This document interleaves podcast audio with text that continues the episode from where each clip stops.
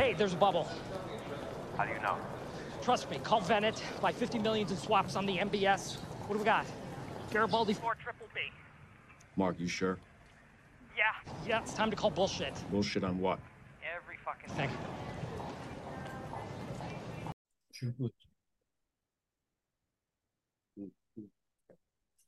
Bom, só para te avisar, é gravado, então se você quiser fazer qualquer edição, qualquer coisa, sinta-se à vontade, tá? É só avisar que eu reco... ah, tipo, anoto a minutagem e marco, beleza? Tá, tá bom, beleza. Tá, anotando aqui a hora que eu tô começando, que aí eu vou anotando coisas no papel conforme eu precisar. Tá, bom, já começou. Então, gravando. Salve, salve, bitcoinheiros e bitcoinheiras. Tudo bem com vocês? Pô, hoje, falar a verdade, é um capítulo, um episódio aqui do Sessão Temática que estava querendo fazer algum tempo, fazia tempo que eu não ficava ansioso. Vou conversar com um cara que, pô, desde o começo no ecossistema eu vi a empresa dele crescendo, é uma empresa que sempre coloquei uma confiança, assim, lembro de usar já em 2021, é legal ver ela crescendo, mais pessoas usarem, divulgarem e tudo mais. Então, para conversar com a gente hoje, eu trouxe o Luiz Parreira, que é um dos fundadores da BI, não sei se o fundador ou um dos fundadores, isso você conta daqui a pouco, é o Luiz Parreira. Então, cara, primeiro, muito obrigado por aceitar o convite, é uma honra mesmo. E, sei lá, começa se apresentando. Quem é o Luiz Parreira? Qual é a sua trajetória antes do, de conhecer o Bitcoin, antes da BIPA, sabe? O que, que você fez na sua vida anterior para te deixar capacitado a estar tá fazendo isso agora? Bom, primeiramente, muito obrigado aí pela, pela oportunidade de vir aqui conversar com todos vocês. Assim, é uma honra estar podendo assim criar criar uma empresa e um produto que ajuda tantas pessoas aí no Brasil a, a entender mais de Bitcoin, comprar Bitcoin e a ficar um pouco mais perto dessa tecnologia que a gente ama, né? É, eu acho que assim, é, para mim assim é uma honra estar também aqui conversando com você, conversando é, e, e, conversando com todos os, os, ouvintes aí, falando um pouco da minha trajetória, um pouco da, da BIP, da onde que, que surgiu todas essas essas loucuras aí de vir trabalhar por Bitcoin, é, se apaixonar pelo Bitcoin, por toda essa indústria que está por aí. É assim, a minha história é um pouco nada assim especial, a não ser que eu, eu era um jovem normal como todos e ainda sou né, um jovem, ainda gosto de me olhar como um jovem, mais de 30 anos, mas um jovem ainda que é, é, quando eu era muito, muito, muito jovem, eu, eu, eu acabei, a, a, minha família acabou tendo assim uma até começar nisso é um pouco para baixo, né? Mas assim, eu tive, a gente teve um trauma muito cedo com a perca do meu pai, eu era muito jovem e aí minha mãe criou eu e minha irmã desde desde sempre, desde quando a gente era é, minha irmã tinha uma semana de vida e assim, eu tive um exemplo dentro de casa de alguém que trabalhava e se dedicava e estava lá o tempo inteiro tomando conta da gente é, e, e, me inspirando para eventualmente chegar lá e assim, pegando no meu pé também, eu como um jovem que, que gostava de uma festa, gostava de uma bagunça e ainda gosto, né, mas é, principalmente quando você era jovem, era muito mais, mais presente, e tendo minha mãe ali por perto para me guiar e me, me levar até um ponto no qual assim, eu, eu consegui é, achar o que eu realmente gosto, gosto de fazer, realmente amava fazer, que era que é programar, que por via das dúvidas, assim, eu acabei entrando na programação porque eu queria empreender.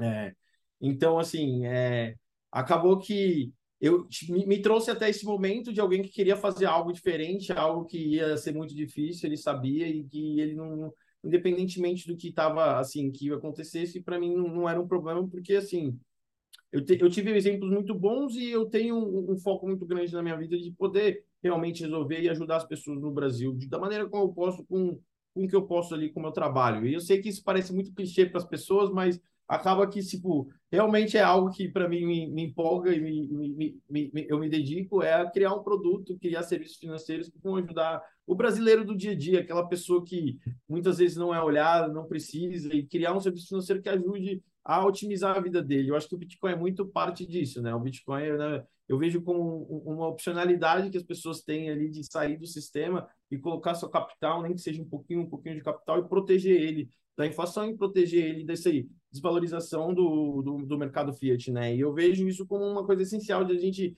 democratizar isso no sentido de verdade, assim, para o tio, para minha mãe, para o tio da esquina, para todo mundo conseguir utilizar e entender. E um dos grandes pontos assim da, do pessoal que ele acaba falando é que Bitcoin é. Você compra Bitcoin, mas aí o que você faz com Bitcoin? Né? É uma, é difícil de comprar duas, o que você não faz nada, né? E, e a BIPA, se você for perceber, a BIPA foi criada exatamente para tentar resolver essas coisas, né?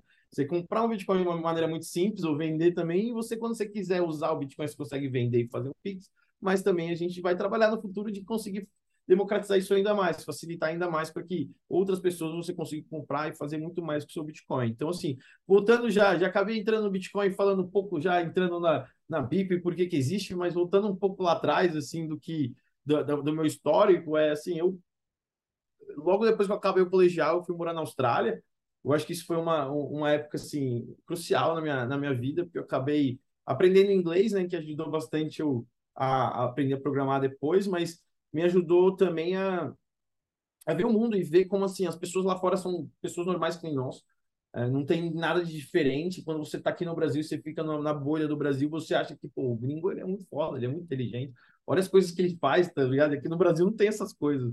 Mas aí você vai lá, você vê que eles são normais, que nem a gente também, são pessoas que trabalham, estudam e se dedicam bastante para atingir alguma coisa, atingir um objetivo e ter uma sociedade que apoia ele para atingir isso também, assim. E, assim, isso foi uma coisa bem bem legal para mim ver isso, porque isso para mim democratizou o fato de que assim, daqui do Brasil eu conseguia também almejar coisas grandes e vindo do Brasil eu também conseguia almejar e fazer coisas muito maiores do que do que eu, eu, eu pensava que eu era capaz naquele momento. E aí quando eu morei lá, estudei lá por um tempo, estudei comércio internacional, voltei para o Brasil e assim, eu fiquei bem frustrado na época que eu voltei para o Brasil em 2000, 2012, mais ou menos, é, porque foi uma época bem assim difícil para eu me readaptar com o país, me readaptar com as coisas eram e tudo mais. Depois de ter sido um jovem de 17 anos e ter morado lá três anos na Austrália, eu voltei e assim eu naquela eu, lembro que naquela época é, eu eu estava já com, com aquela sensação de tipo eu preciso arrumar alguma coisa na minha vida, fazer alguma coisa que eu gosto, que eu tenho uma paixão, um tesão para realmente é, me dedicar, trabalhar o tempo inteiro. E assim, a minha mãe falava que eu era maluco, porque isso, na, na, época dela não existe essas coisas, né? Ela tem, tem que arrumar o trabalho que te paga o salário, e é isso, e vai, e pronto, e fique lá naquele trabalho por um tempo para você ganhar um salário bom. Só que para mim isso nunca foi uma coisa assim que fazia muito sentido eu fazer. É, aí quando eu comecei a, a, quando eu voltei lá, já acabei já comentando um pouco antes, comecei a, a, a, a procurar o que, o que, que me empolgava, o que, que era de diferente que eu queria fazer nesse mundo, eu vi que assim tinha esses jovens americanos que criavam esses aplicativos e ficavam ricos, é, tipo, lendo TechCrunch da vida, e assim, logo que o meu, lógico que o meu primeiro primeira é, atitude e sensação foi assim, é isso, vou ficar rico rapidinho, vender empresa que tem uma empresa de tecnologia, vender e ficar muito rico, e óbvio que é, em, em, um mês, do, duas semanas pesquisando, estudando e tentando aprender como criar uma empresa de tecnologia de verdade, eu vi que assim não ia ser assim, mas isso me levou a me levou a aprender a programar, porque eu fiquei frustrado que não tinha nenhum amigo que sabia programar comigo naquela época, tipo, ninguém me ajudava, ninguém sabia nada e eu, pô, mano, não é possível que esse negócio é tão impossível assim que não tem ninguém. Aí eu bom que foi bem no boom, meio assim, no boom dos cursos online, dos mocks, assim, no começo desse boom ali, que tinha curso de MIT disponível, de Harvard, CS50, e aí eu comecei a estudar online através desses cursos que eu queria criar esse aplicativo e ficar e ficar rico rápido assim. Mas obviamente que depois que comecei a aprender a programar, eu me apaixonei pelo craft de programar e aí ficou o negócio de criar o aplicativo ficou em segundo plano, ficou mais assim, eu quero aprender a fazer isso aqui, porque isso aqui é legal, ficar aqui escutando minha música aqui o dia inteiro sem ninguém ninguém, ninguém mexer o saco e só assim ter, tendo aquele feedback loop de você resolver problema e evolução me me trouxe assim, a, me, me, apresentou algo que eu jamais achava que eu era capaz de fazer ou que eu iria fazer tipo, seis meses antes de ter essas, ter essas sensações de começar a pesquisar sobre essas coisas, sabe? E aí isso me levou nesse rabbit hole aí de programação que eventualmente me trouxe para o Bitcoin, porque eu fiquei de verdade assim a, a maravilhado com a tecnologia, já tendo morado fora e tendo tido problemas enviando e recebendo dinheiro, mas é basicamente isso, assim, aí você chega hoje em dia no Luiz, que eventualmente, sabe, trabalhou em algumas startups, trabalhou em alguns lugares como programador e, e quando ele viu ali algo que ele decidiu fazer, eu decidi fazer algo que era a, diferente só não, não, não só trabalhar para uma empresa e receber o salário CLT ali, que é se arriscar, fazer um negócio que você não sabe que, como é que é o dia de amanhã ou a semana que vem, foi aí que eu mergulhei de verdade é, para criar a BIP e, e, escolher o Bitcoin foi assim um no-brainer para mim por causa daqueles daquelas coisas assim, que, eu, que eu comentei um pouco antes, mas também pelo fato de eu ter morado fora e ter visto como o sistema financeiro não é conectado nem um pouco, ele é um monte de ilha meio que antiga e, e que não se conecta no mundo no qual a gente tem internet, tem mensagem, manda todo mundo dinheiro. Dinheiro não, mensagem por todo lado, você recebe notificação e, e informação é abundante, né? Mas o, o, dinheiro ainda não tinha e o Bitcoin veio literalmente para mudar isso numa maneira que você conseguia, né? Isso, para mim, é, sempre foi e continua sendo fascinante. Cara, e como surgiu a ideia da BIPA? Tipo, beleza, você já sabia programar, você já conhecia o Bitcoin, teve algum momento que instalou alguma coisa? Ou foi, puta, eu quero empreender nesse ecossistema, deixa eu estudar as possibilidades, deixa eu iterar as ideias, deixa eu pôr uns MVPs e ver se tem adesão.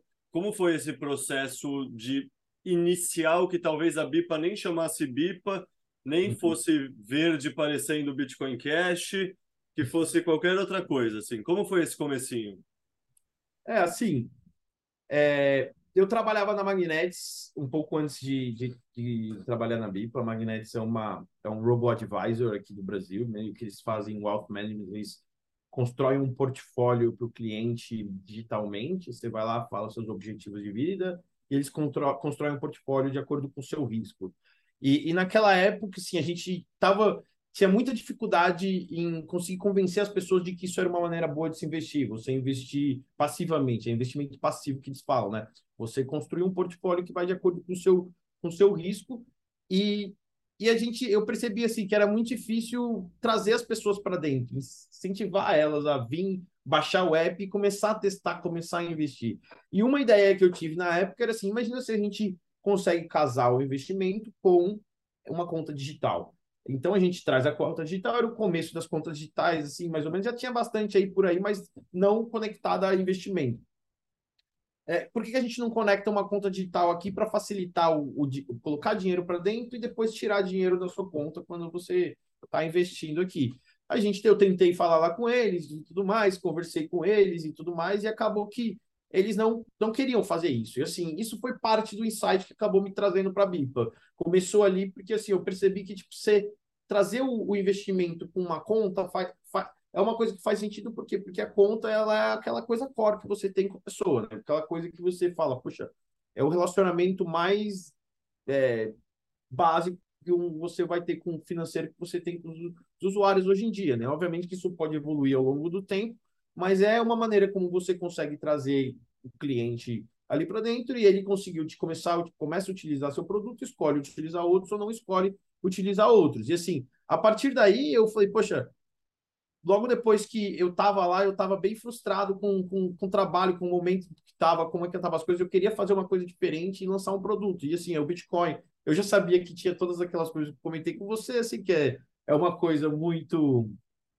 É, é, é, revolucionária, é uma, é uma network conectada no mundo inteiro, qualquer um pode conectar, eu consegui ganhar dinheiro para qualquer pessoa, é, é assim, quase que instantâneo, dependendo de como que a rede está clogged, quanto que você paga ali na, na, na, na taxa, e para mim, assim, era um no-brainer que eu ia fazer algo nessa linha. Eu não sabia o que, como e como que eu ia encaixar e como que ia funcionar ali, como que isso ia evoluir ao longo do tempo, né? Então, como que eu consigo lançar alguma coisa em volta do Bitcoin? Eu não sabia. Então, o que eu comecei fazendo foi como que eu consigo lançar em passos algo que vai me fazer chegar eventualmente lá no futuro, no qual eu consigo trazer essa experiência que eu estou vendo aqui, que ajuda a, o, o, cliente no, no, dia a dia, né? Então, a primeira versão da BIP foi uma maneira simples de você comprar e vender Bitcoin, que estava resolvendo aquele meu primeiro problema, que é quão, quão difícil era comprar e vender Bitcoin né, antes da BIP chegar aqui no Brasil, porque todos os lugares eram corretoras, né? Era Bitpreço, é, Binance, esses lugares que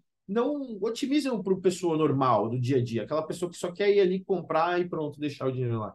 Ela otimiza para aquela pessoa que está querendo comprar e vender, comprar e vender, aí tem umas ordens especiais lá diferentes, tem assim, é, a pessoa vai sacar para carteira, é difícil, a experiência é ruim, ela não facilita. Então, assim, toda essa, essa experiência clunky que para mim eu não gostava, eu fui lá falei, eu preciso resolver esse problema meu como usuário. E foi assim, muito simples para mim, porque foi isso. Qual que é o app de Bitcoin que eu gostaria de ter? Aquele app que você compra um real de Bitcoin, aquele app que você deposita, ele chega instantâneo, aquele app que você consegue sacar para sua carteira a hora que você quiser e eles não vão te pedir sacar só o, o, Bitcoin que é seu e não vão dificultar. Ele vai ter uma taxa lá que você vai pagar, mas essa taxa vai para o minerador, não é minha. Eu estou cobrando a taxa na compra e venda. Então, assim, foi mais eu construindo algo na minha linha, mas aí eu trouxe os insights que eu tive no passado, que eu tive antes lá nas empresas, na empresa de investimento do, do mercado financeiro tradicional, que é, poxa, se eu trouxer uma conta digital para a pessoa aqui, isso permite eu trazer outras coisas também, como o cartão, eventualmente, como eventualmente plugar outros serviços que vão adicionar mais para o outro lado do Bitcoin, que é o outro problema que eu comentei, que assim, você vai chegar para alguém e falar, pô, por que você não compra Bitcoin? Uma, é muito difícil, duas, o que, que eu faço com isso? Né? O que eu vou fazer com esse Bitcoin? Né? Tem muita gente que não quer esperar especular, especular com o dinheiro deles para esperar o Bitcoin valorizar. Eles querem ter uma utilidade daquela coisa. Ou se eles querem receber, eles querem poder fazer algo com isso. Então, assim, a ideia da BIP é providenciar isso para os consumidores, providenciar isso como na forma de serviços financeiros, né? Então, ela surgiu daquela maneira simples de comprar e vender Bitcoin e está evoluindo para um, uma empresa no qual a gente vai trazer utilidade para o seu Bitcoin e providenciar maneiras no qual você vai conseguir usar ele no dia se você quiser. Se você não quiser, você mantém ele na sua carteira lá e a gente vai facilitar para você ainda assim sacar e ter o poder desse, desse Bitcoin seu. Então, é, é, mais ou menos isso, assim, da onde que surgiu, assim, é onde que a gente, onde que chegou, assim, é uma é uma coisa que, obviamente, é bem, bem particular minha, mas é bem eu resolvendo um problema meu que, eventualmente, o pessoal falou, poxa, legal, eu gostei disso daqui, é legal também, eu conectei na Line. A Line é um exemplo, assim, que foi totalmente a comunidade, assim, a comunidade que falou, conecta, eu sabia que ela existia, mas eu não sabia se ela ia ser, pô, legal, da hora, porque, assim, eu tava lá criando a BIP, eu não tava testando a Line. E aí o pessoal falou, pô, testa a Line aqui, coloca aí. Aí eu comecei a pesquisar e eu falei, cara, caraca, faz muito sentido, faz exatamente, combina muito bem com o que a gente quer fazer aqui encaixa perfeitamente e foi assim uma das melhores foi a melhor coisa que eu fiz na BIPA de verdade porque mudou completamente. Antes da Line o pessoal falava ah é só um appzinho que você usa e compra Bitcoin ou ah outra hora eu baixo. Aí depois da Line o pessoal falou caramba eu vou baixar para testar Line porque não tem nenhum outro app que é tão simples assim para eu testar Line quanto vocês estão providenciando aqui. Comprar Bitcoin e usar Lightning, né? Porque é diferente de você só usar Lightning com um sats perdido lá, né? Você conseguir comprar e usar Lightning, ou você tirar, eventualmente a gente colocou o depósito também, tirar um Bitcoin que você ganhou lá aleatório na Lightning e mandar para a BIPA para poder vender ou sacar para sua carteira on-chain, aí trouxe esse, esse novo, esses novos use cases para a empresa que fez a gente começar a despontar e mais pessoas usar, assim. E, e, aí lá no começo era basicamente eu só ali desenvolvendo as coisas e tudo mais. Então foi assim, foi uma experiência bem legal de, de, de assim, a comunidade me ajudou pessoal, o Bitcoin me ajudou a evoluir a BIPA porque é hoje. Assim, eu tinha uma visão lá atrás, óbvio que tem bastante coisa ainda que mas eles ajudaram a trazer a Line, eventualmente o endereço Line, outras coisas também que a gente colocou. Cara, você tocou por cima assim em uns 10 fios que eu vou querer puxar e que estão aqui na pauta. Então, ao longo dessa do podcast, a gente com certeza vai entrar. Tá. Mas só porque eu tenho uma pauta e já está meio que numa ordem cronológica, assim, tipo, pensando nesse começo que você falou que no começo era só eu tudo mais, tipo, pensando de um ponto de vista mais empreendedor agora, uhum. é, como é esse, como você, como foi alocar a prioridade de quem são os primeiros funcionários para contratar, quais primeiras áreas formar na empresa, o que que você consegue terceirizar para fora, porque assim, muita gente do empreendedorismo fala com razão que as contratações comerciais, no fundo, são seus primeiros clientes, né? É o primeiro processo comercial que você faz. Você está vendendo o sonho da empresa para a primeira pessoa que vai comprar o sonho, que é o sonho de construir junto, enquanto ainda é um sonho que mal para em pé do ponto de vista econômico mesmo. Então, uhum. como foi esse processo de início de construção da empresa pós Luiz Parreira e a empresa talvez pegando tração, talvez não, daí não sei, daí conta, dá mais resolução assim nessa imagem. Uhum. É, assim, a, a, é, é, a, é a coisa mais difícil, né, de você, de você, quando você está construindo uma empresa, lá no comecinho mesmo, assim, quando você já não tem alguém que está construindo com você desde o começo, né, alguém que teve a ideia junto, que bolou, vocês desde o começo estão matutando a ideia junto, então não é como se fosse uma ideia sua, né? É uma ideia de, de vocês dois. Aí fica, tipo, é uma coisa que você já começa com outra pessoa. Quando você começa sozinho, que nem foi o que eu comecei, assim, eu terminei a. É, eu, eu larguei a Magnets e comecei a Bipa e assim, eu tentei trazer um monte de amigos programadores que eu conheço para vir já no começo e como co-founders e tudo mais, assim. Foi muito difícil, porque nenhum deles estava no momento ainda de que eles estavam dispostos a assumir esse risco e nenhum deles naquele momento quis, assim, eu fiquei naquela decisão, assim, eu vou, não vou, espero, e eu resolvi, assim, bola para frente, vou fazer tudo que eu tenho que fazer aqui, eu.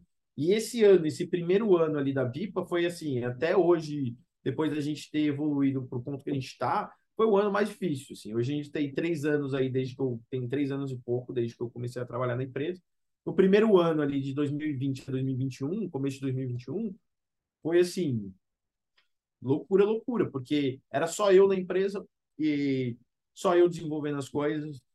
E por mais que eu conseguisse, eu consegui evoluir e desenvolver as coisas, assim, eu nunca tinha enviado um aplicativo iOS para para Store, assim, eu já tinha trabalhado em aplicativos iOS no passado com React Native, mas nunca assim um aplicativo nativo que, foi, que eu acabei enviando da BIP. Eu nunca tinha subido um servidor no, no Kubernetes, nunca tinha subido um aplicativo Android, e eu tive que fazer tudo isso no primeiro ano ali.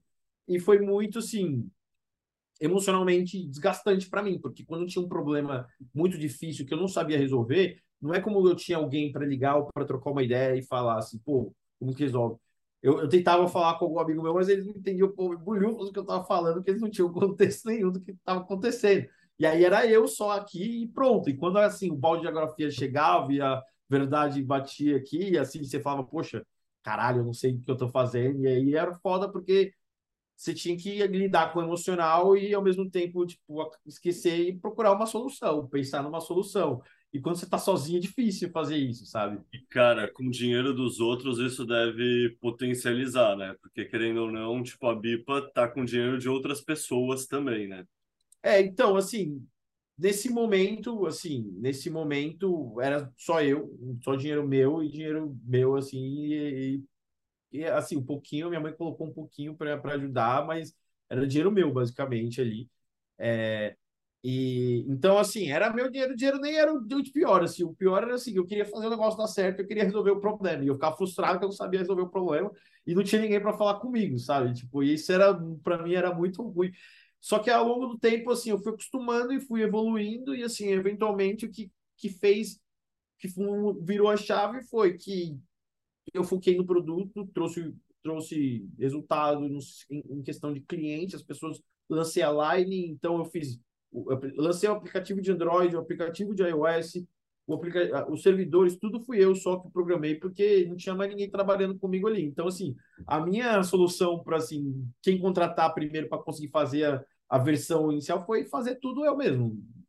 Tudo que tinha que fazer eu fiz eu mesmo. Operacional, KYC, tudo era eu fazendo as coisas lá no começo. Conforme a gente é, trouxe cliente, aí eu consegui conversar com os meus amigos, as pessoas que eu já trabalhava, já tinha conhecido, conhecia no passado, já tinha trabalhado, confiava, pessoas que assim, eu de verdade, é, quando eu fosse criar uma empresa, era eles que eu queria estar trabalhando comigo, então, assim, foi sensacional, porque eu consegui trazer o co-founder da, da BIPA, o, o Lucas, o co-founder e CTO da BIPA, que começou logo ali, um, um ano logo após que eu comecei, assim, março, comecei em mais ou menos fevereiro de 2000, 2020, e ele começou em março de 2021, e aí foi muito, assim, naquela linha de, tipo, ah, a gente nem paga salário ainda, não ganha grana, eu eu nem me pagava salário ainda, eu passei um ano ali sem ganhar nada de salário. A gente ficou um tempo sem pagar salário, só que como era só nós dois, a Pipa começou a crescer, a gente começou a fazer um dinheirinho e começou a acumular uma grana ali, principalmente também pelo fato que o Bitcoin, Bitcoin explodiu e eu tinha comprado uma quantia da grana que eu tinha da, da empresa, que eu tinha alocado para a empresa em Bitcoin. Então o Bitcoin salvou nossa vida ali, comprou mais um ano da, de, de tempo da empresa e a gente e aí eu comecei a contratar gente começou a trazer programador, basicamente, assim, a startup de, de tecnologia, tá ligado? Tipo, ou você precisa de designer ou você precisa de programador, tá ligado? Assim, o resto das coisas o programador e o designer faz. Tá é muito, você não precisa de muita gente, a não ser que seja uma coisa muito específica de finanças, tá ligado? Você precisa montar um modelo financeiro que é robusto pra caramba, antes de você. Mas a maioria das startups de tecnologia, geralmente, assim, você precisa de saber criar um negócio, né? E às vezes criar envolve outras coisas também que não são só programador. Você precisa de alguém no operacional ali, então muitas vezes consegue, mas na maioria das vezes, assim, no começo é programador e, e designer. Assim, a gente não tinha designer, eu não conhecia nenhum designer, então foi mais programador mesmo, e o design a gente copiou do que já tinha por aí. É, a gente ouve falar muito de um pensamento de MVP, de prototipagem, né, no mundo de startup. Como você diria que esse racional foi aplicado na BIPA? Tipo, como foi o processo de iteração na construção do produto? Uhum. É, assim, total, assim, a gente a BIPA ela é, é a gente tem tem a, a gente segue muita cultura ágil de desenvolvimento, né, que é que é a, assim, eu não sei eu não sei de, de exatamente todas as coisas, mas é basicamente você iterar em cima dos problemas, você resolver os problemas, é, ter uma comunicação clara e, e, e, rápida e não deixar as coisas muito muito abertas, não deixar muitas coisas ao mesmo tempo muitas coisas ao mesmo tempo que são importantes acontecendo. Então, assim, a, a gente na BIPA criou, eu, desde o começo, assim, eu criei MVP na BIPA, que foi primeira versão, mas foi sempre pensando em criar algo de verdade com qualidade, né? Porque eu acho que muita gente, elas acabam olhando, é, errando quando elas olham para o MVP e pensam, vamos criar um negócio de qualquer coisa, de qualquer jeito aí, e que aí depois a gente testa. Porque se não, tem, não tem algo de qualquer jeito, não vai dar certo. E a verdade é que você realmente tem que ser rápido, você tem que entregar alguma coisa rápido, mas focando no aprendizado. Nunca focando em denegrir a qualidade do seu produto. Você tem que sempre tentar focar em ter uma qualidade o máximo possível, mas com rapidez. E aquela qualidade máxima vai te demandar muito tempo de trabalho, então você, você faz um trade-off. Você fala, poxa, então eu vou aqui fazer um pouco menos de qualidade nessa parte do, do app, mas mesmo assim eu vou entregar rápido. Por quê? Porque eu preciso aprender. O mais importante é você aprender em startup, é você ter uma agilidade para aprender, evoluir, lançar algo, ter algo, ter aquilo funcionando, aprendeu com aquilo, lança novas coisas e vai lá, pega, roleta feedback dos, dos clientes, porque no final das contas é tanta coisa para você fazer, é tanta coisa disponível, tem tanta oportunidade no mercado, que assim, se você ficar abocanhando todas, se você ficar tentando fazer o produto que funciona para todos, você vai fazer o produto que não funciona para ninguém. Então, no final das contas, você tem que ter foco é, e terá em cima desse foco rapidamente para você aprender se o seu foco está apontado para o lado certo. Conforme você ganha leverage nesse foco, ou seja, você cresce e ganha grana, você consegue apontar para outros lados. Pelo menos essa é a minha filosofia, sabe? É tentar ter um foco grande, porque assim, a oportunidade, coisas tem de montão para fazer. E se a gente não olhar o lado certo e não tiver focado naquilo que a gente está fazendo para entregar algo de qualidade para nossos clientes e terá em cima disso, eventualmente a gente vai acabar sendo aquele produto que faz tanta muita coisa e, pouca coisa, muita coisa e pouca coisa boa, né? Então, final das contas, é começa pequeno, sim, com certeza, e iterando, e tenha um foco bem certeiro, assim. Você não pode, você não pode tentar já criar um produto tipo, ah, uma conta digital que funciona para todos os brasileiros, ou que funciona para o Brasil inteiro, ou para todo o estado de São Paulo. Não, isso não dá certo, assim. Só se sim, a sua conta digital tiver um benefício muito grande por geografia, por estar em São Paulo. Mas no final das contas, você tem que nichar aquilo em algumas pessoas, em algum, em certo grupo do, da sociedade, segmento da sociedade, que vai ver valor naquilo que você está ofertando. Uma hora que ele conseguir ver valor, ele vai usar você, ou vai, aí vai tem competição ou não, vai usar você o competidor, e aí vai do negócio você evoluir e entender o que, que ele, de verdade, quer. Mas é mais ou menos assim que eu vejo. E tem exemplos de features, de, sei lá, funções que vocês testaram e abortaram na história da BIPA? E se sim, o que, que vocês aprenderam com esses testes? Cara, assim, a gente lançou alguma uma funcionalidade, algumas funcionalidades que, que assim, a gente lançou e não deu certo. Assim, uma delas foi o, o ouro, é, compra e venda de ouro. De, de eu lembro dela, quando eu comecei ela existia. É, é, foi uma ideia de assim, providenciar um investimento que seja é, me, menos, é, menos volátil do que o Bitcoin, assim, para os clientes, no qual eles conseguem investir e proteger o, o dinheiro deles da, da, inflação, mas em algo que não vai estar tá, é, é, tempo inteiro mudando a valorização ali. E a gente viu que no final das contas é interessante, mas não é o que o nosso, o nosso cliente está procurando. O nosso cliente não liga da volatilidade. O nosso cliente vem, compra e não tem problema a volatilidade. Então, esse perfil de cliente que a gente está atraindo, ele não vai acabar usando o, ouro. Ele não usa o ouro e tinha muito pouca gente que usava o ouro de verdade. E acabava trazendo mais custo para a gente manter ele e garantir que está tudo funcionando dele junto com o Bitcoin do que remover. Então, no final das contas, a gente decidiu remover ele e ele não, não, não tá mais nem não tá mais nem na maioria das pessoas eles não conseguem ver assim.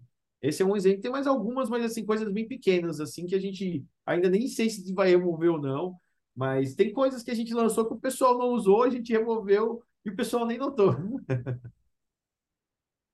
E qual é a visão de longo prazo para a BIPA? Tipo, uhum. usando a linguagem do povo da Ambev, assim, qual é o sonho grande, assim? Se tudo der certo, daqui a 5, 10 anos, não sei até onde você pensa, mas onde uhum. vocês chegam no seu sonho? Assim, a, a, o objetivo é criar uma empresa que traz Bitcoin para os próximos 50, 60 milhões de brasileiros é, que querem entrar, entrar nesse mundo, entender sobre esse mundo e expande esse relacionamento com essas pessoas, empoderando a vida financeira delas, não só a comprar Bitcoin, ter acesso ao Bitcoin, mas também a ter acesso a produtos financeiros que evoluam a vida delas, que faz, façam elas ter mais poder financeiro no, no futuro.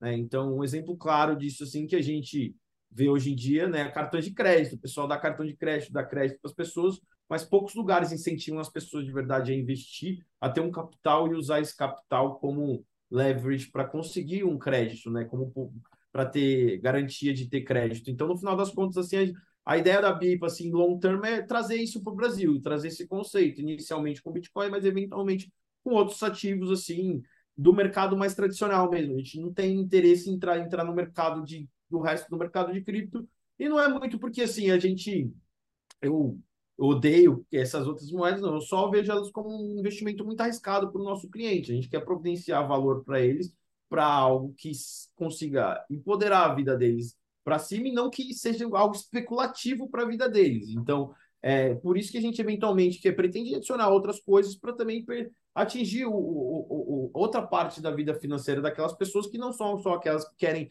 comprar ou vender Bitcoin. Então, no final das contas, assim, eu, a, BIPA, eu vejo ela como uma empresa de serviços financeiros, que a gente vai providenciar e ser uma ponte ali pro, do, do, do, do Bitcoin para o mundo tradicional, que, na minha visão, não vai deixar de existir e que vai continuar e que a gente vai continuar as pessoas que nós que temos Bitcoin vão conseguir utilizar a nossa Bitcoin para ter serviços mais baratos e que façam sentido na nossa vida aqui do outro lado, mas obviamente que do outro lado aqui a gente ainda assim vai ter Bitcoin, ainda assim vai manter a Bitcoin e manter toda essa linha. Então a, a ideia de long term é mais ou menos isso, é assim, é empoderar a vida financeira da, da, das, dos brasileiros, inicialmente com Bitcoin e eventualmente com mais serviços financeiros que ajudam eles a ajudam as pessoas a melhorar a vida delas. Boa.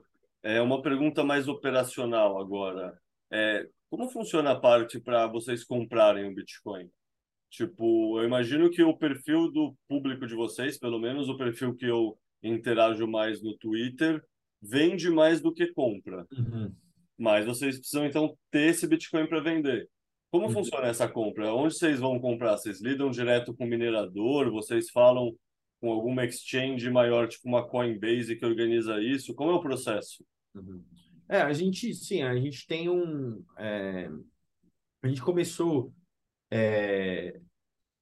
usando corretoras que providenciavam quotes para gente, então elas davam quotes exatamente de como que a gente de quanto o usuário ia comprar. O usuário falou que ia comprar um real, tantos reais, a gente mostrava o cliente, o cliente aceitava. A gente evoluiu isso, percebeu que dava muito problema, porque a gente tinha que de depender diretamente da corretora para as coisas funcionar. E aí a gente criou um sistema no meio do caminho, que é nosso, que a gente providencia a cotação para os clientes.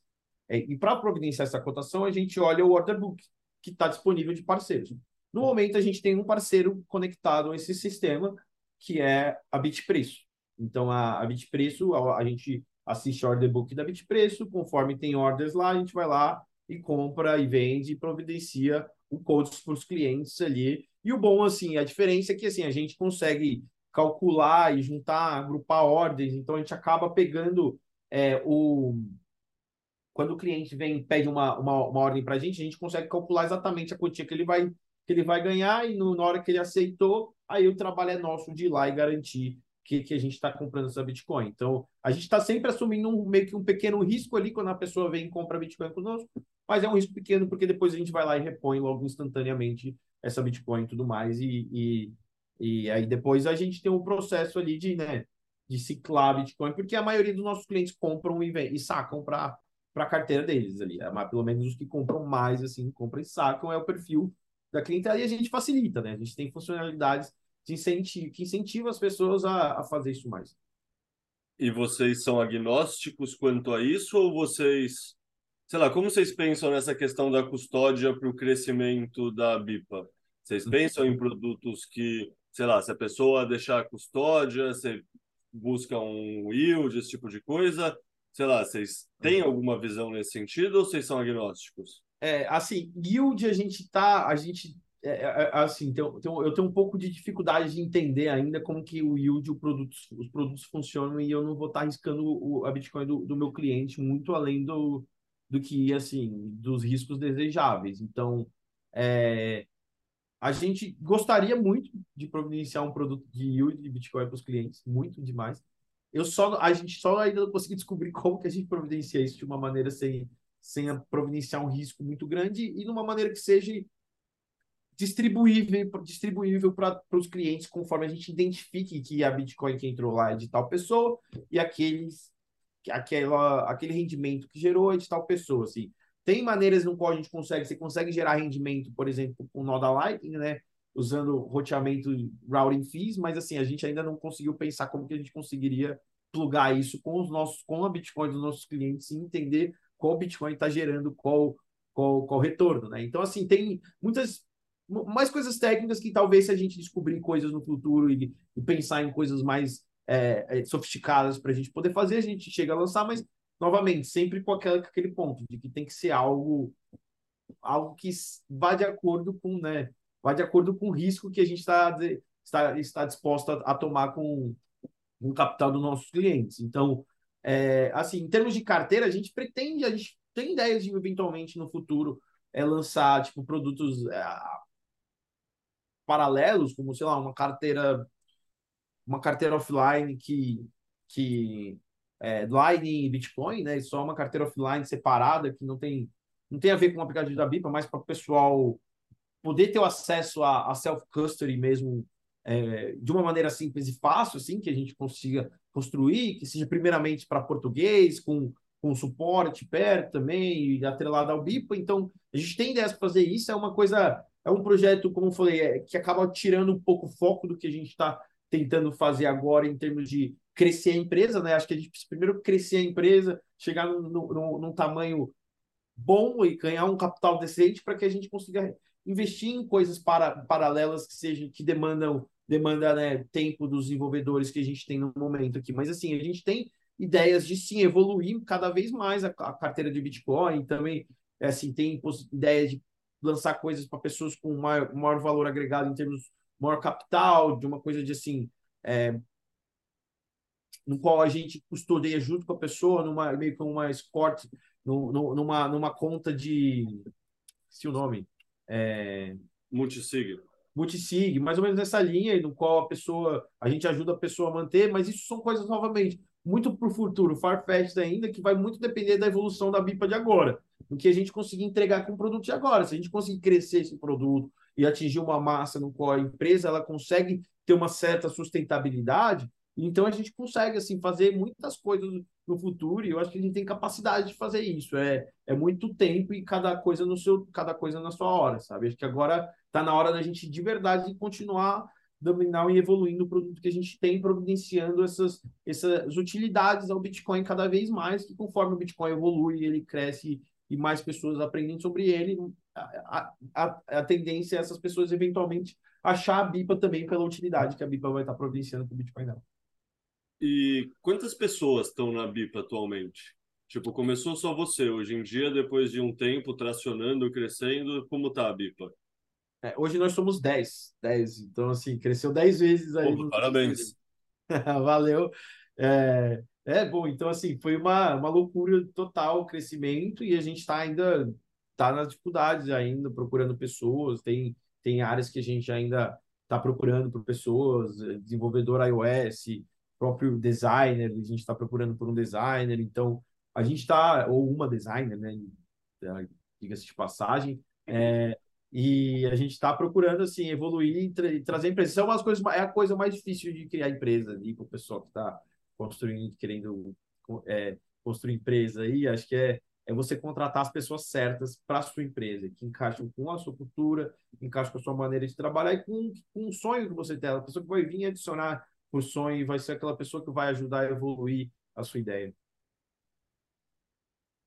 Pô, posso dizer que as duas pessoas fora você que eu conheço dentro da BIP eu gosto bastante. Então acho que estamos alinhados do ponto de vista de cultura. Boa. É, e quais áreas diferentes tiveram que sendo criadas para né, essas 10 pessoas novas? Com certeza tem muitos desenvolvedores, Uhum. mas são todos desenvolvedores? Tem alguém para cuidar do dinheiro? Tem alguém que está sabe, contabilidade? Tem alguém responsável, sei lá. Como você está estruturando essa montagem de empresa? Sim, é, assim, cada, cada empresa vai ser diferente, né? Então, a, a, a, de, a de se notar que, tipo, vai depender muito da sua indústria, o que, que você faz e, e, de conforme como você evolui, e também de fatores externos que acaba acontecendo influenciando a sua necessidade. Então, assim, é, uma recomendação assim para as pessoas que vão precisar contratar e evoluir a empresa é contrata naquele último instante que você realmente precisa daquela área e você sabe exatamente o que a pessoa vai fazer e o que você vai passar para a pessoa. É difícil demais você saber isso para pessoa para áreas que você não conhece, que você não tem expertise, que você nunca fez, né? Tipo, eu nunca fui de finanças, mas eu precisei contratar alguém de finanças e, inicialmente foi muito difícil, de verdade, de, de, de entender exatamente quais áreas que eu precisava, mas sim, eu sabia que tinha aqueles domínios específicos que a empresa precisa e que eu não dominava tanto, mas eu sabia um pouquinho, eu estava tocando eu mesmo, né? Financeiro, você tem que declarar quando a empresa ganha, senão você não está ganhando nada, né? Você tem que fazer um financeiro, saber quanto você está gastando, senão para ter o dinheiro, né? Tem marketing para você poder vender as coisas de o desenvolvimento principalmente e assim outra coisa suporte que o pessoal tem que responder e a outra coisa é o compliance que é bem é bem é uma coisa bem presente na em, em áreas de empresas financeiras, né, que tem que lidar com dinheiro, é, é bastante arriscado você mover dinheiro de pessoas aleatórias da internet que acabaram de usar, acabaram de abrir conta na sua, na sua empresa, tá ligado? A maioria não é, mas alguns são de verdade arriscados. É, e aí o compliance é algo, tipo, muito importante nessa, né, nessa área. Então, foi, é mais ou menos isso que a gente tem hoje. Ó. E também o design, né? Então, tem, eu vejo muito como, assim, a parte de produto o product facing do cliente, quando você, né, que aí vai ter os desenvolvedores, vai ter designer, o marketing ajuda um pouquinho também, tem a parte do interna da empresa, né? Então você tem que construir ferramentas internas para a empresa operar, para a empresa trabalhar no dia a dia, fazer o operacional, é, e tem que também ter pessoas dedicadas para fazer isso daí.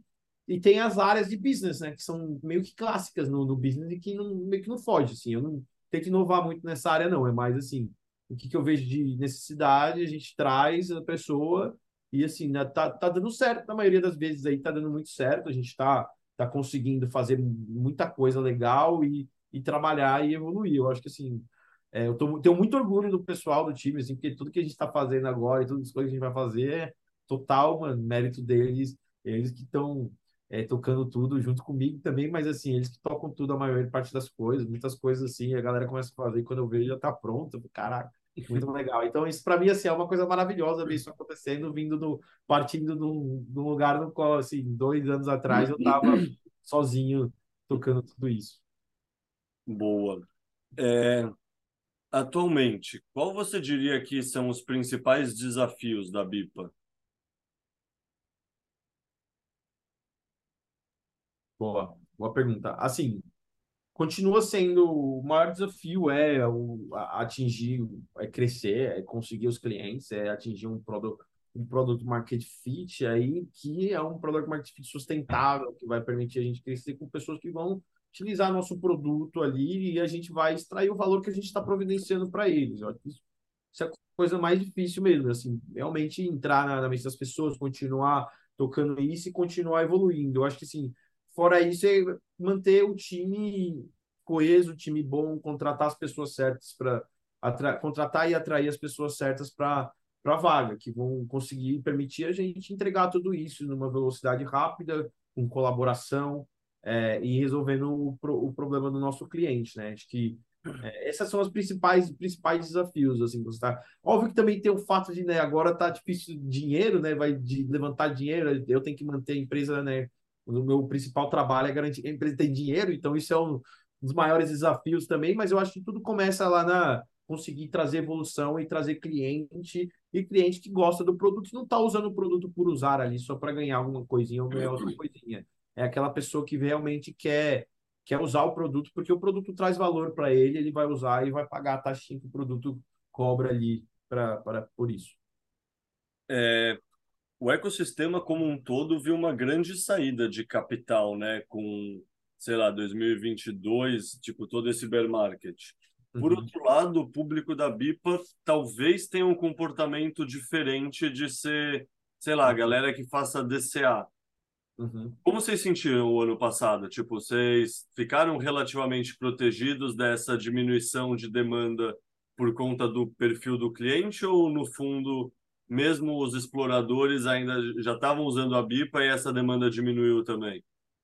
É, assim, a nossa, o nosso, muita, muitas pessoas é, que continuaram usando aí, estavam usando até pouco tempo atrás aí, né? Até voltar a, a, o mercado voltar a ficar verde e nessa nova onda, é, é quem estava comprando é os bitcoins, é o pessoal que gosta muito de Bitcoin, ama Bitcoin, entende da, da, do, da, do valor que ele providencia e não, nunca parou de comprar, né? Então a gente viu essa mudança, esse shift, e o BIPA sofreu, né? Porque também porque a gente poderia estar tá, tá transacionando muito mais, ter um volume muito maior, porém não é assim um sofrimento tão grande, porque também a gente não, não era, não, não, era grande antes, né? Então, assim, a diferença para a gente é maior, é, fica melhor, porque em 2021 a gente era menor do que a gente ficou em 2022. Então, assim, acabou que a gente não conseguiu, eu imagino, crescer tanto quanto a gente cresceria se o mercado tivesse em alta e todas as coisas boas, porque, né, a, a, consequentemente, a gente atrai muito mais pessoas novatas quando o mercado está em alta. O pessoal novato começa a usar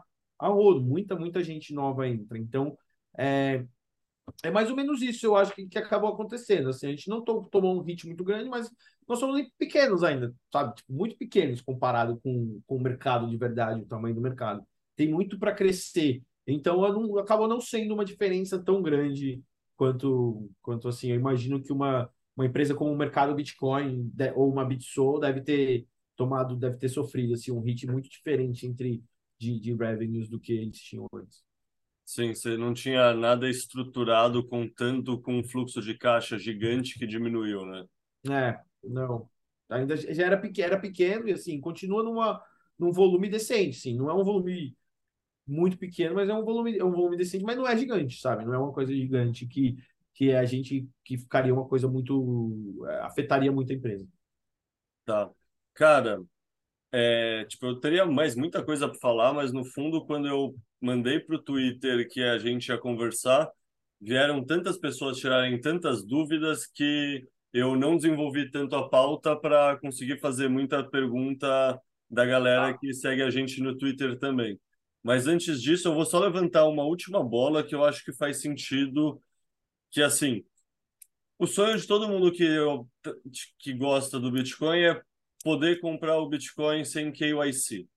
Uhum. No entanto, tipo, sei lá, é viável para alguém como você pensar em oferecer um produto desses? Tipo, como funciona a regulação? Tipo, você já deve ter ouvido essa indagação muitas vezes. Então, como você pensa e pensou nisso ao longo dos anos? É... Assim, eu sou eu sou aquela pessoa que eu nunca, eu nunca, eu também não, não, não acho muito legal o que o IC, principalmente como é feito hoje, eu acho ele péssimo, a gente compartilha nossos dados com um monte de empresa aí que não sabe o que lidar, mas é, depois que eu, como, como né, assegurar os dados e a gente eventualmente vê nossos documentos saindo aí no meio do nada aí numa, no, no, no, banco de dados da Deep Web, é, péssimo, né? É péssimo, privacidade zero, né? É horrível isso, é uma experiência horrível para você, você tem que acontecer, passar por isso. E eu também, como todas as pessoas, eu também compartilho dessa, dessa mesma frustração, dessa mesma sensação. A diferença fica assim, quando você cria uma empresa, que mexe com a grana das pessoas, né? Tem o, tem, você tem as duas dimensões, sabe? Você tem a dimensão da pessoa que é que nem você que vai comprar um Bitcoin lá, mil reais, e simplesmente quer comprar, mano, 500 reais, ou 100 reais de Bitcoin. Não é nem muito, tá ligado? Não é nem nada. Tipo, a pessoa quer comprar 100 pontos e não tem, quer ter que mandar o documento dela. Sim, não é muita grana. É, tem você, mas tem aquela pessoa que acabou de apontar a arma na, na cabeça de outra pessoa ali pediu para transferir a grana e mandar para cá. E assim, você pode falar assim, poxa, mas acontece, é a vida, é o mundo, mas assim, é, infelizmente no mercado assim, é, tradicional, que é para a pessoa comprar esses mil reais, ela vai ter que mandar uma transferência de alguma maneira, né? Então vai ter que mandar um real, uma transferência de real, ou ter que ter dinheiro vivo, eu teria que ter uma barraquinha. Então, tem muita gente que vende peer-to-peer um dinheiro vivo, que é mais fácil, é mais tranquilo, tá ligado? Porque você não tem esse, esse meio do caminho ali, que é tipo, você está fazendo uma transferência para alguém e você está recebendo ela na sua conta. Se essa transferência veio de algum. Se essa transferência veio de algum um criminoso que tipo, roubou o dinheiro de alguém, essa pessoa vai lá e vai reclamar para o banco depois. Esse banco vai lá e vai reclamar para o Banco Central e o Banco Central vai tentar voltar a grana, reaver a grana. E aí, o que está acontecendo é, para a gente que tem um, um, um, produto automatizado, né? E tem milhares de pessoas usando todo dia, então a ideia é que tem muitas e muitas e muitas pessoas usando. Fica muito arriscado você fazer um negócio desse. Porque imagina só, você vê uma pessoa, uma quadrilha te descobre e começa a passar todas as granas dele para Bitcoin para você. E não tem como a gente saber, a gente facilita a pessoa sacar. Então, assim, talvez a gente conseguiria fazer o um negócio sem que o ser, mas a gente ia ter que pedir a pessoa de sacar. E aí a pessoa não ia poder sacar para conta dela, porque aí tá, mora o risco. A gente ia, mora o risco do quê? Da pessoa tá passando dinheiro de crime na MIPA, sacando com uma carteira que eu nunca vou ter acesso a esse Bitcoin, então eu estou enviando Bitcoin para ela mas eu não vou receber o dinheiro, porque o banco vai tirar de mim. O banco vai pegar o dinheiro. Então, assim, é uma coisa muito arriscada para as pessoas no geral, em termos de, para a empresa, acabar providenciando serviços para todo mundo sem saber quem é aquela pessoa necessariamente. Que se você sabe, você pode chegar para o banco e falar assim, pô, é, pô, é, eu achei que ela era ok, tá ligado? Ela era, tipo, para mim, que ela é uma pessoa do bem, ela me deu todos os dados que você obriga, todos os dados que eu sei, eu estou monitorando ela, mas não tem como eu saber, não tem como eu ter bola de cristal que é um criminoso. Se eu estou facilitando isso e a pessoa faz e faz o tempo inteiro, aí eu já não tenho tanto. E aí o que acontece é se for pegar uma, um, um crime que passa pela BIPA desse jeito e a gente não fez nada, eu vou para cadeia. É literalmente isso, é ponto final. Então, tá, então vai de cada um, tá ligado? Você quer criar uma empresa que tem a chance de você ir para cadeia se algum criminoso descobrir você, e eu vou te falar, descobrem, tá?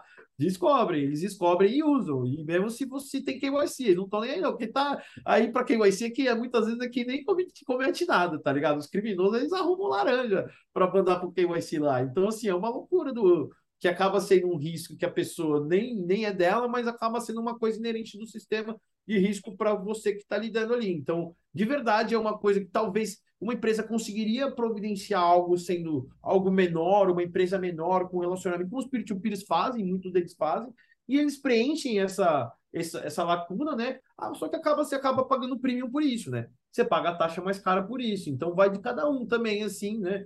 Ver onde que ele vai fazer. Acho que, eventualmente, uma coisa como a, aquela BISC, né? Que é descentralizada, talvez no futuro lá, talvez tenha algo nessa linha que seja tecnologicamente bem, providencia bom, providencia preços bons, bons para as pessoas. Então, assim, to, tomara que aconteça esse tipo de coisa, porque vai ser maravilhoso para o Bitcoin, para as pessoas no geral. Mas é muito difícil para nós, na nossa posição, acabar entrando nessa linha e criando uma coisa que, que permita as pessoas comprar e vender Bitcoin ou transacionar no Pix e tudo mais sem, sem o KYC. O Banco Central está até saindo um pouco disso. Ele tinha antes um limite lá, você conseguia fazer uma conta transacional na, no, no Pix, você conseguia fazer uma tra conta transacional inicial, assim, de transacionar até mil reais por mês, e você só precisava dar o nome e o CPF é, para fazer isso. Mas eu acho que hoje em dia eles já estão já estão matando isso aí, não estão deixando isso mais acontecer, não, essa conta. É, e você, como corretora, sente alguma pressão dos reguladores, tipo, para revelar endereço dos saques, coisas assim? Não. Isso nunca não. rolou nenhuma abordagem, nada? Não, com a gente nunca rolou. Acho que é, nós somos pequenos também, então acho que eu imagino que já deve ter colado com, com, com os maiores aí, com muitos e muitos usuários aí. Já teve, sei lá, esse rei do Bitcoin aí, que mano, roubou dinheiro de um monte de gente. Galera que rouba dinheiro esses esquemas aí, com certeza, na hora que é pego, a, a, a polícia deve vir atrás, mas na BIPA nunca aconteceu nada dessas coisas, não. Nós somos pequenos ainda. E assim, a gente e, e, nunca teve nenhum problema assim com o regulador, eles nunca vieram assim, a gente eu, eu, até a gente já comentou, isso é público, a gente compartilha toda a informação para o IN 188 lá, né, que é a, a instrução normativa da Receita Federal, que a gente é obrigado a, a compartilhar isso com eles. É, e nunca teve nenhum problema assim com a gente em relação deles de ah, pede mais, não, ah, você não está mandando tal coisa, você devia estar tá mandando. Não, a gente segue o que meu, as coisas, a gente manda o mínimo possível, por exemplo, o endereço de destino quando você faz um saque, a gente não envia endereço de destino, porque eu acho que isso é, já é burlar a privacidade da pessoa. A gente já está falando para eles que estão que a pessoa está fazendo o saque, não precisa de falar para onde que a pessoa está enviando também. Ela está fazendo saque, assim, é, e pronto, acabou. Mas, assim, eventualmente, se eles vão obrigar a gente fazer isso, a gente vai ter que mandar. Mas não é obrigado, então a gente não manda. A gente manda o mínimo possível para também respeitar a privacidade do nosso cliente o máximo que a gente consegue. Mas é, tem esse limite que a gente tem que enviar. Se a gente não enviar, a gente fica disposto, a gente tem que pagar multa e, eventualmente, agora com, com a regulamentação do Banco Central, provavelmente isso daí vai ficar um tema ainda mais forte, né? Mais requerido é, perante os reguladores. E tem tem um tempo que vocês são obrigados a manter o registro? Por exemplo, vamos falar que eu criei a minha conta na BIPA uhum. em 2021 ou 2022 que seja. Mas uhum. aí eu nunca mais comprei Bitcoin. De 2023 a 2030 eu nunca mais comprei o Bitcoin. Uhum. Esse registro ainda vai estar lá? Tem algum momento ele some? Como funciona isso? É, sim, assim, é, ele sim some. Acho que assim, a gente. A ideia é que a gente tem tem um threshold, até uma, uma pergunta muito boa que eu tenho que saber exatamente qual que vai ser, qual que é isso por, por regulamentação, porque quem, quem lida com isso especificamente, a parte de regulamentação é o nosso parceiro bancário, mas sim, é, o nosso intuito é deletar, deletar os dados de todo mundo que antigo que não usa mais e que não é, que a gente não tem mais nenhuma é, responsabilidade legal de manter aquilo ali. Eu não vou conseguir te confirmar exatamente o tempo, exatamente o tempo nesse momento. É, até porque, assim, é, a gente ainda não criou essa política especificamente. A gente deleta aquelas contas daquelas pessoas que não chegam a criar conta, né? Que, tipo, tentativas que não deram certo. É, mas a gente não, é, não, não tem ainda especificamente aquela galera que fechou, fechou a conta e manteve, porque ainda é muito jovem o tempo que a gente criou essa ideia de criar, de fechar a conta. Antes disso, a gente não tinha uma conta mesmo, agora é uma conta bancária que a gente é obrigado a manter os dados da pessoa por um certo tempo pelo Banco Central, mas eu não vou saber confirmar com você, até você me pegou aqui, que é uma ótima pergunta para eu ter na, na ponta da língua para responder para o pessoal. Boa. É, deixa eu começar agora, a fazer, porque respondendo essa parte eu já matei alguns vários comentários, seja da Maxi 6.25, do Felipe Curvelo, e de mais uns outros que eu nem cheguei a selecionar e colocar print screen aqui, mas que teve. É, uma pergunta do Renato Amoedo, 38.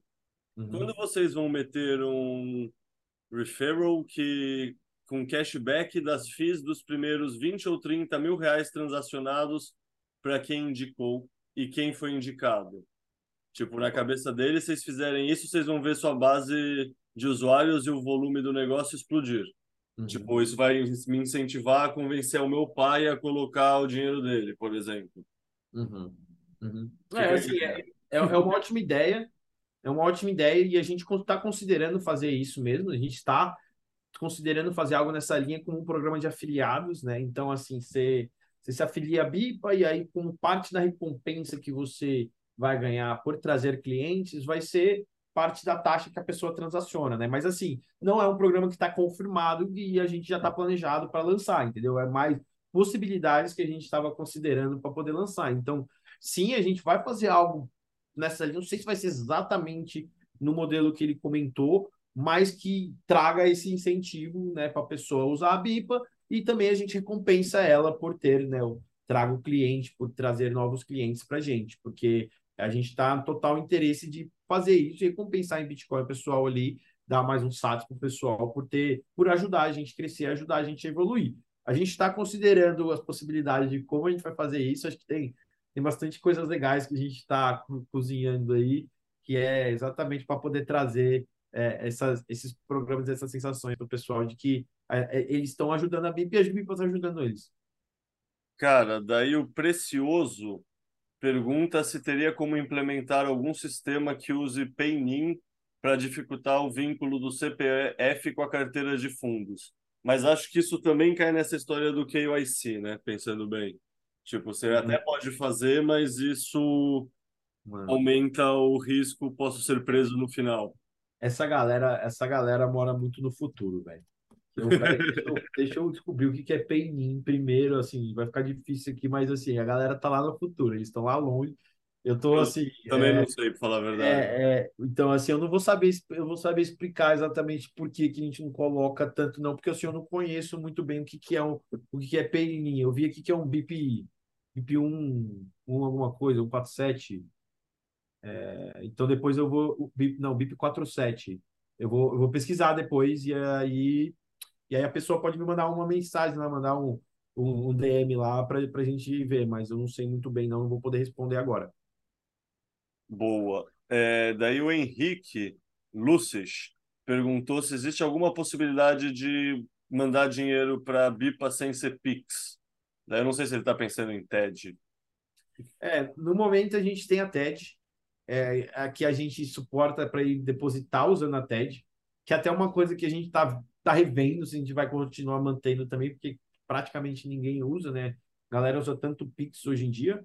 É, mas a gente vai no futuro pensar em outras maneiras também, como por exemplo, né, o boleto, né? Você conseguir pagar um boleto, né? Que dá para você pagar na, no caixa no, no caixa e, e, e na caixa, né? Para transformar dinheiro vivo em dinheiro digital, né? E conseguir comprar Bitcoin com, com 50 real vivo que você tem ali. Então, é, é uma possibilidade, é uma coisa que a gente quer fazer, mas está um pouco mais para frente aí agora no, no nosso, nosso roadmap.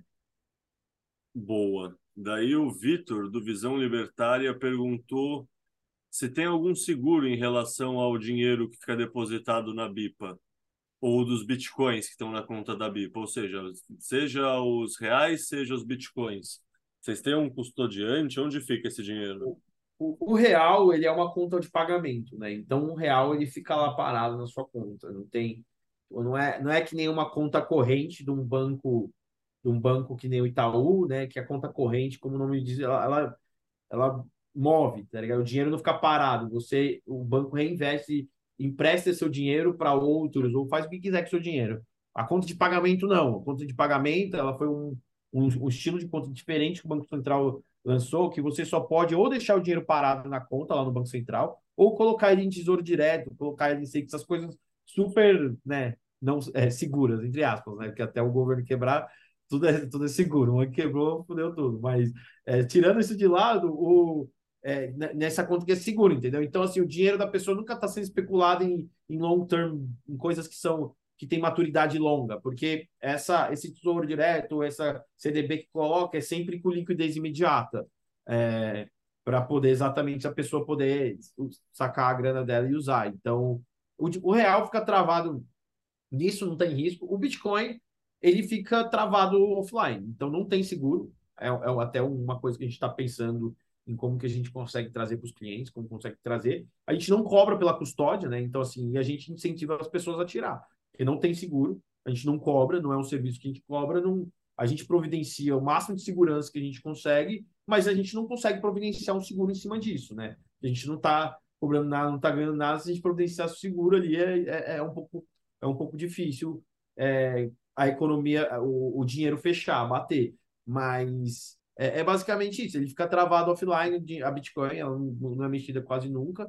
A gente usa parte né, para liquidez, a gente tem de Bitcoin movendo liquidez, né? A pessoa na, na Lightning ela tem que ter os canais abertos, ela tem que ter Bitcoin para a hora de sacar do nó, na hora de vender Bitcoin e tudo mais, e a gente está movendo, mas assim, a, a grande maioria do Bitcoin está tá em offline que a gente tem.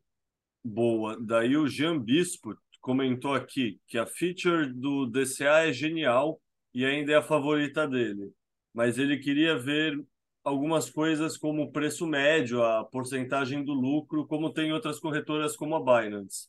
Sim. Mas aí acho que até dá para eu responder direto que é isso, eles não têm incentivo nenhum de deixar seu Bitcoin parado na custódia deles, que eles não ganham dinheiro e correm risco. Assim, no fundo, É, não, assim, pode deixar, não tem problema. É, a gente não liga, sabe? Tanto assim, não tem problema. A gente não liga é, e tá ok. A gente facilita para a pessoa tirar, porque é, é, é menos arriscado para ela. Mas assim, se ela acha que é melhor deixar conosco, pode deixar. A gente vai providenciar o máximo de segurança possível. Só fica difícil de colocar um seguro em cima disso, né? Porque um seguro, o seguro já é um serviço por si só. Então, no futuro, talvez a gente coloque um seguro como um adendo, como uma maneira de lançar um serviço extra, mas é assim, a pessoa pode usar a BIP e deixar, deixar a Bitcoin dela lá tranquilamente, assim, inclusive a gente, a, ela, a gente providencia segurança e a ideia de ma- mandar providenciar esse serviço que é custodial e não não custodial é exatamente porque a gente consegue providenciar uma, uma tecnologia, uma maneira que é segura,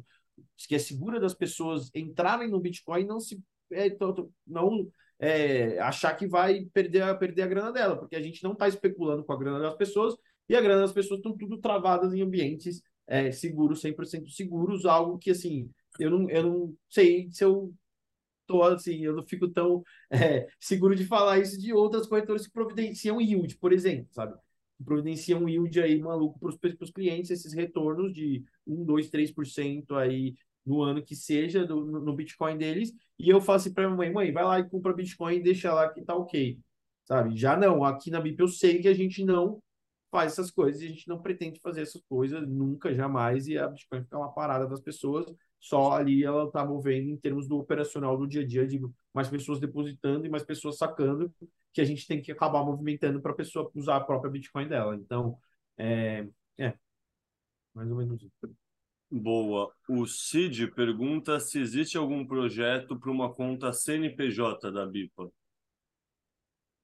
É, sim, sim. E aí, só respondendo a pergunta antes do rapaz antes sobre o, o retorno, assim, é a gente está querendo que- pensar em alguma coisa de criar um PNL ali na, na tela da, do, do cliente para demonstrar as coisas assim de quanto que ele ganhou naquela compra recorrente específica ou quanto que ele ganhou na vida inteira dele no BIPA, que ele já comprou. Óbvio que o cálculo não é o mesmo, não é correto, porque a gente não tem o conceito, a gente não tem um contexto todo de todas as bitcoins que você já comprou na sua vida, mas a gente tem um contexto de todas que você já comprou com a BIPA. Então, se você comprou só Bitcoin conosco, a gente conseguia praticamente calcular perfeitamente quanto que você ganhou na, seu, na, na sua compra ou não, né?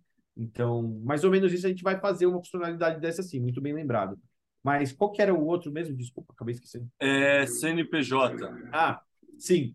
A gente pretende sim lançar, acho que isso faz é, encaixa certinho com o que a gente estava comentando aqui de adicionar utilidade ao Bitcoin, que é permitir que assim empresas e autônomos no Brasil inteiro consigam receber através da Lightning de uma maneira simples e fácil e que nós consig consigamos pagar através da Lightning nesses lugares e estabelecimentos e que facilite a vida deles. Hoje a gente tem uma, certa, uma série de empresas e, e autônomos que utilizam a BIPA para isso e a gente quer facilitar isso cada vez mais. Tá. Daí o Adolfo, que é o Bitcoin Maranhão, mandou a pergunta, e você até comentou isso no meio da nossa conversa, se o projeto de lançar um cartão ainda está de pé. E nisso até vou adicionar. Se vocês forem lançar um cartão, faz aquela roletinha que nem a Fold faz. Eu sempre vejo o pessoal do Twitter gringo falando: ah, não, girei a roda da fortuna e ganhei É. sei lá quantos sets. E assim, É. vontade. É, é, então, a gente pensou, eu pensei nisso, assim, e a gente está a gente tá trabalhando no cartão, sim. Então, assim, o cartão já é algo que vai, vai acontecer. Como vai ser nos moldes ainda não, ainda não vamos compartilhar, porque ainda não está 100% decidido, mas ele vai acontecer e, assim, a gente está trabalhando para fazer acontecer o mais rápido possível. A questão da Fold, a gente considerou isso e eu acho uma ideia muito doida, assim, o meu o meu gambler em mim, tá ligado? O gambler dentro de mim, aquela pessoa que quer apostar o tempo inteiro dentro de mim, que gosta da aleatoriedade, sabe? É muito doido você acordar de manhã e apertar um negocinho lá, adora.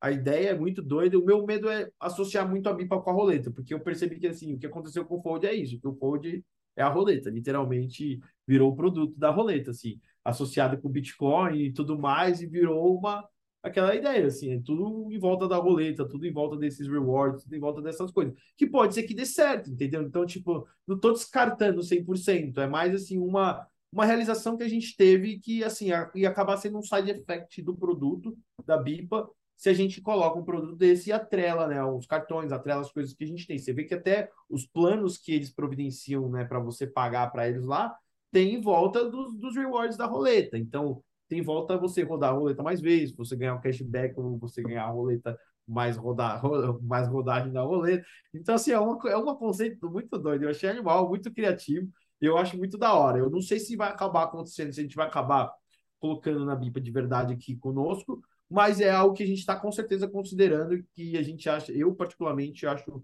uma sacada bem legal. É, você contando no começo, eu achei genial vocês terem pensado nisso, eu não tinha pensado. Comecei achando negativo essa questão da Fold estar associada com a roleta, porque é isso meio, ah, jogo, tipo, não estou levando a sério meu dinheiro. Mas, por outro lado, eu vejo tanto, tudo que você falou assim, o ser humano adora uma roleta. Você está associado a isso, é associar todo o planejamento de produtos a rewards e coisas diferentes. Puta, você está transformando a compra do Bitcoin num freemium, você está gamificando ela. É. Tipo, isso. É. Confesso que se tivesse, eu ia ficar empolgado para rolar a roleta. É, é, você gamifica, né? Você game é, um, é um joguinho, né? Você jogou o joguinho de RPG da vida, né? Você tem que Todo joguinho de RPG tem uma roletinha que você vai lá, você ganha um wish, ou você ganha alguma coisinha, um, um heart, você vai lá, aperta e ele roda e tem as recompensas e as coisas boas, assim, a porcentagem de você ganhar uma coisa boa é 0,05%, tá ligado? Eu tenho certeza que no Fold é a mesma coisa. Então, é aquela coisa, você quer atrelar ali a empresa da pessoa, ficar lá todo dia wishing para ganhar aquela Bitcoin, mas todo dia ela ganha um bagulho que, porra é literalmente useless, tá ligado? Tipo, porque tem que ter. Nessas roletas, né, você tem o quê? 10 entradas. Vai ter três. Vai ter, tipo, sei lá, uma coisa muito top, duas coisas, tipo, top mais ok. E, tipo, oito coisas mais ou menos, bem mais ou menos, tá ligado? Oito coisas que você fala. Ah, sete coisas, né? Porque tem três aí, já falei sete coisas bem mais ou menos. Então, assim, é, se tem aquele, aquela. Se tem aquela, aquela decisão que você tem que fazer em termos de, tipo, na minha visão, posicionamento mesmo long term, posicionamento do que você quer como marca para demonstrar para o seu cliente. Você quer se associar a essa, a essa aleatoriedade, a essa gamificação da vida financeira da pessoa e ficar incentivando o seu cliente a gamificar ele para ele ficar rodando a roleta o tempo inteiro?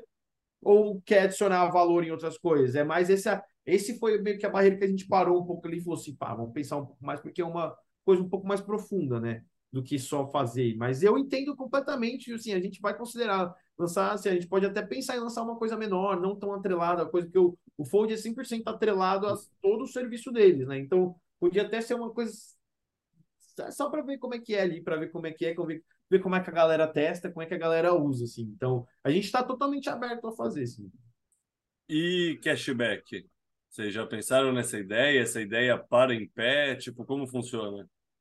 Então, a gente está lançando cartão, trabalhando no cartão, a gente está pensando num programa no qual é, é sustentável, né? No qual você vai conseguir eventualmente aderir e você vai ganhar cashback o resto da sua vida. Então, assim, conforme você usar o cartão, né? Então, eu, eu não, sei, não posso compartilhar exatamente como é que vai funcionar, mas sim, nós estamos trabalhando agora exatamente para poder lançar um programa de, de cartão que vai englobar é, o cashback ali em Bitcoin, sim, para a pessoa é, vai englobar ali, e aí a gente também quer fazer algo que seja sustentável, né? Não seja aquela coisa de marketing é, maluca que a gente está te dando dinheiro só para trazer cliente e que daqui a pouco para.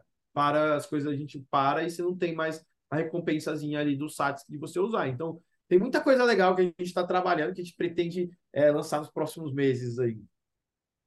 Cara, você contando isso, eu vou te falar só uma coisa eu usava bastante o Alter Card só pelo cashback, então não vejo a hora. Top, top, é isso. É, cara, o último comentário que eu quero ler aqui é do Matuto Ancap, que é uso a BIPA há muito tempo e nunca tive problemas, gosto muito. E essa opinião é a minha também, então, sei lá, queria agradecer sua presença, Luiz, desejar muito sucesso para a BIPA. E assim, só uma última pergunta. É, uhum. Tem alguma coisa que a gente não falou, que deixamos passar, que podíamos ter abordado? Alguma coisa da BIPA que você acha que faz sentido compartilhar? Se não, faz suas considerações finais também. Cara, eu acho que tem assim uma coisa que a gente que, que, que faltou comentar aí, que a gente preparou um código para todo mundo que está ouvindo o podcast aí, deixamos para o final aí como como bônus aí, uma cereja do bolo para o pessoal comer. E que é assim, é um código para você utilizar se você não tiver conta na Bipa, baixa o app lá e usa o código explica Bitcoin, que você, no momento que você ativar sua conta comprando ou vendendo pelo menos 10 reais de Bitcoin, você vai ganhar 5 reais de Bitcoin ali para poder usar no que você quiser, fazer um Pix, fazer um Pix, não, vender e fazer um Pix, né? Mas fazer uma um, Lightning, fazer um pagamento na Lightning, sacar um chain se tivesse, der, der no mínimo. Então, assim, é, é só uma maneira que a gente tem de compensar os ouvintes para poder, que, quem quiser abaixar a conta, utilizar a conta e incentivar vocês para poder usar e ter um pouquinho de Bitcoin ali é, guardado. Mas, assim, de resto, muito obrigado pelo tempo, assim, foi maravilhoso conversar com você, adorei as perguntas e, assim, é, é sempre um prazer estar tá, tá próximo da comunidade, eu vi também perguntas direto do, do pessoal que utiliza a BIPA e ouvir elogios como esse, assim, a gente tem tá dia e noite aqui resolvendo problema e lidando com coisas que acontecem, parceiros que ficam offline, e aí a gente tem que ouvir xingos de cá, xingos de lá de clientes, mas para a gente, assim, é o, é o maior prazer estar tá aqui trabalhando todo dia, providenciando esse serviço para as pessoas que gostam, precisam e querem utilizar ele, e, e vendo, assim, essa... É, é, vendo quantas pessoas gostam, para mim, assim, é a coisa mais mais especial que, que eu possa ter, assim, poder ver alguém, a gente foi lá em Jericoacoara no carnaval, poder ver alguém lá de Jericoacoara utilizando a BIP, usando e tendo valor nisso, para mim, é um sonho. Assim, um dos meus maiores sonhos é poder andar no meio, no meio do nada da Bahia e ter alguém, um adesivo lá numa cidadezinha no meio do nada lá, falando que ele aceita pagamento com a BIP e Bitcoin. É, e assim, que, que a gente está ajudando essa pessoa no meio do nada a gerenciar, tocar a vida, vida dela e a receber, receber pagamentos e ajudando pessoas a pagar com ela também. Então, assim, é, é um prazerzão estar aqui conversando com vocês e é um prazer enorme também é, ter todos vocês como clientes, assim, e qualquer feedback que tiver, que quiser mandar, manda lá. Eu não prometo que eu vou conseguir responder todas as mensagens, mas manda no Twitter lá, no, no ADM, ou manda no Twitter no aberto mesmo uma, um feedback sobre a BIPA, sobre o que a gente tem que fazer, ou o que você acha que é melhor, porque a gente está sempre o tempo inteiro aberto, de ouvido aberto, para poder melhorar, melhorar a experiência dos nossos clientes. Bom, Valeu, obrigado pelo tempo, Luiz, e sucesso. Tipo, acho que eu só posso encerrar falando que, cara, pelo menos pela minha percepção, a BIPA é a maior unanimidade, assim, do ecossistema nacional, assim, sabe? É a empresa que, sei lá, no fundo é a única é, corretora Bitcoin only que, você tem, que eu tenho coragem de indicar para amigo, assim, sinceramente. Então, parabéns de novo por isso. Valeu, valeu, obrigado de verdade. Assim, é um trabalho assim, eu comecei, mas é um trabalho de todo mundo lá, é méritos do time também que está fazendo tudo isso acontecer junto comigo. Bom, manda abraço para eles também, então. Abraço, Luiz, até mais. Até.